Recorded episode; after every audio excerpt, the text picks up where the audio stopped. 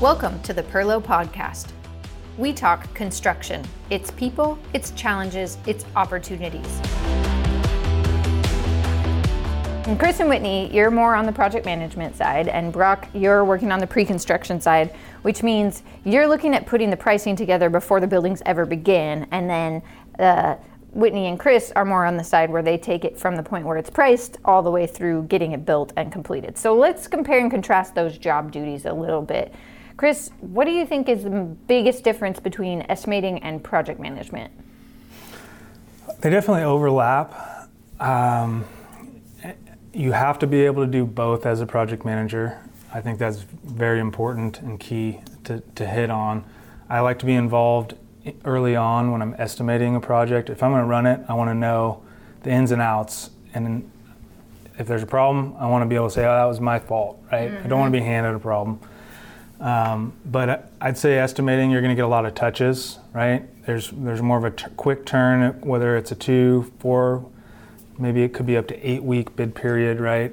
Um, but you're getting lots and lots of reps. Whereas on a P M side, your rep might be, uh, you might be stuck on a project for one to two years, right? Mm-hmm. So you get one rep at an estimate and then you got to run it.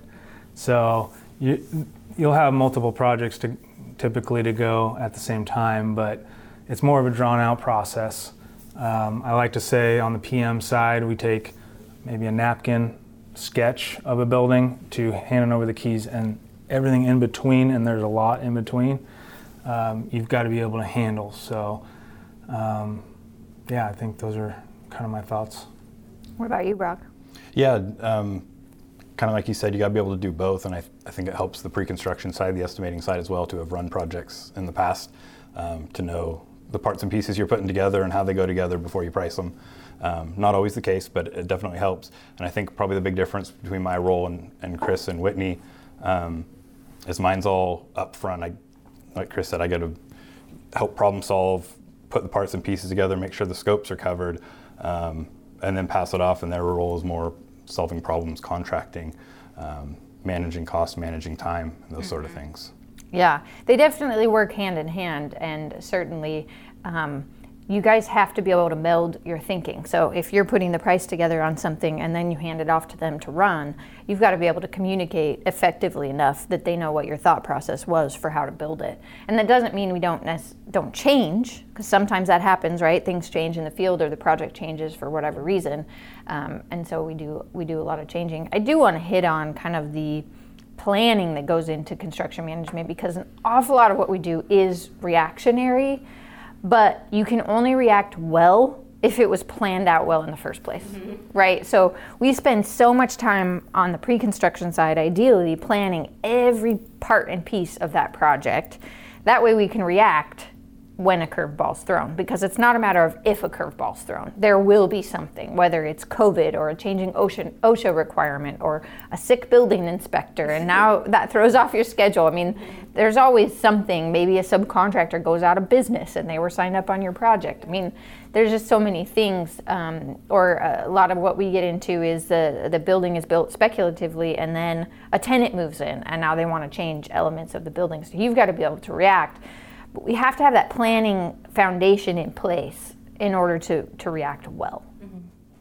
I would sure. say, Alyssa, one of the cool things about Perlo is that you are um, you're given the opportunity to be an estimator and a project manager, and you get to see um, the estimating side and all that's put in, you know, the work that Brock does every day, um, but be able to execute the project schedule and the contracts. And I think that's what sets us apart from our competition, is that we um, get that opportunity to estimate our own work.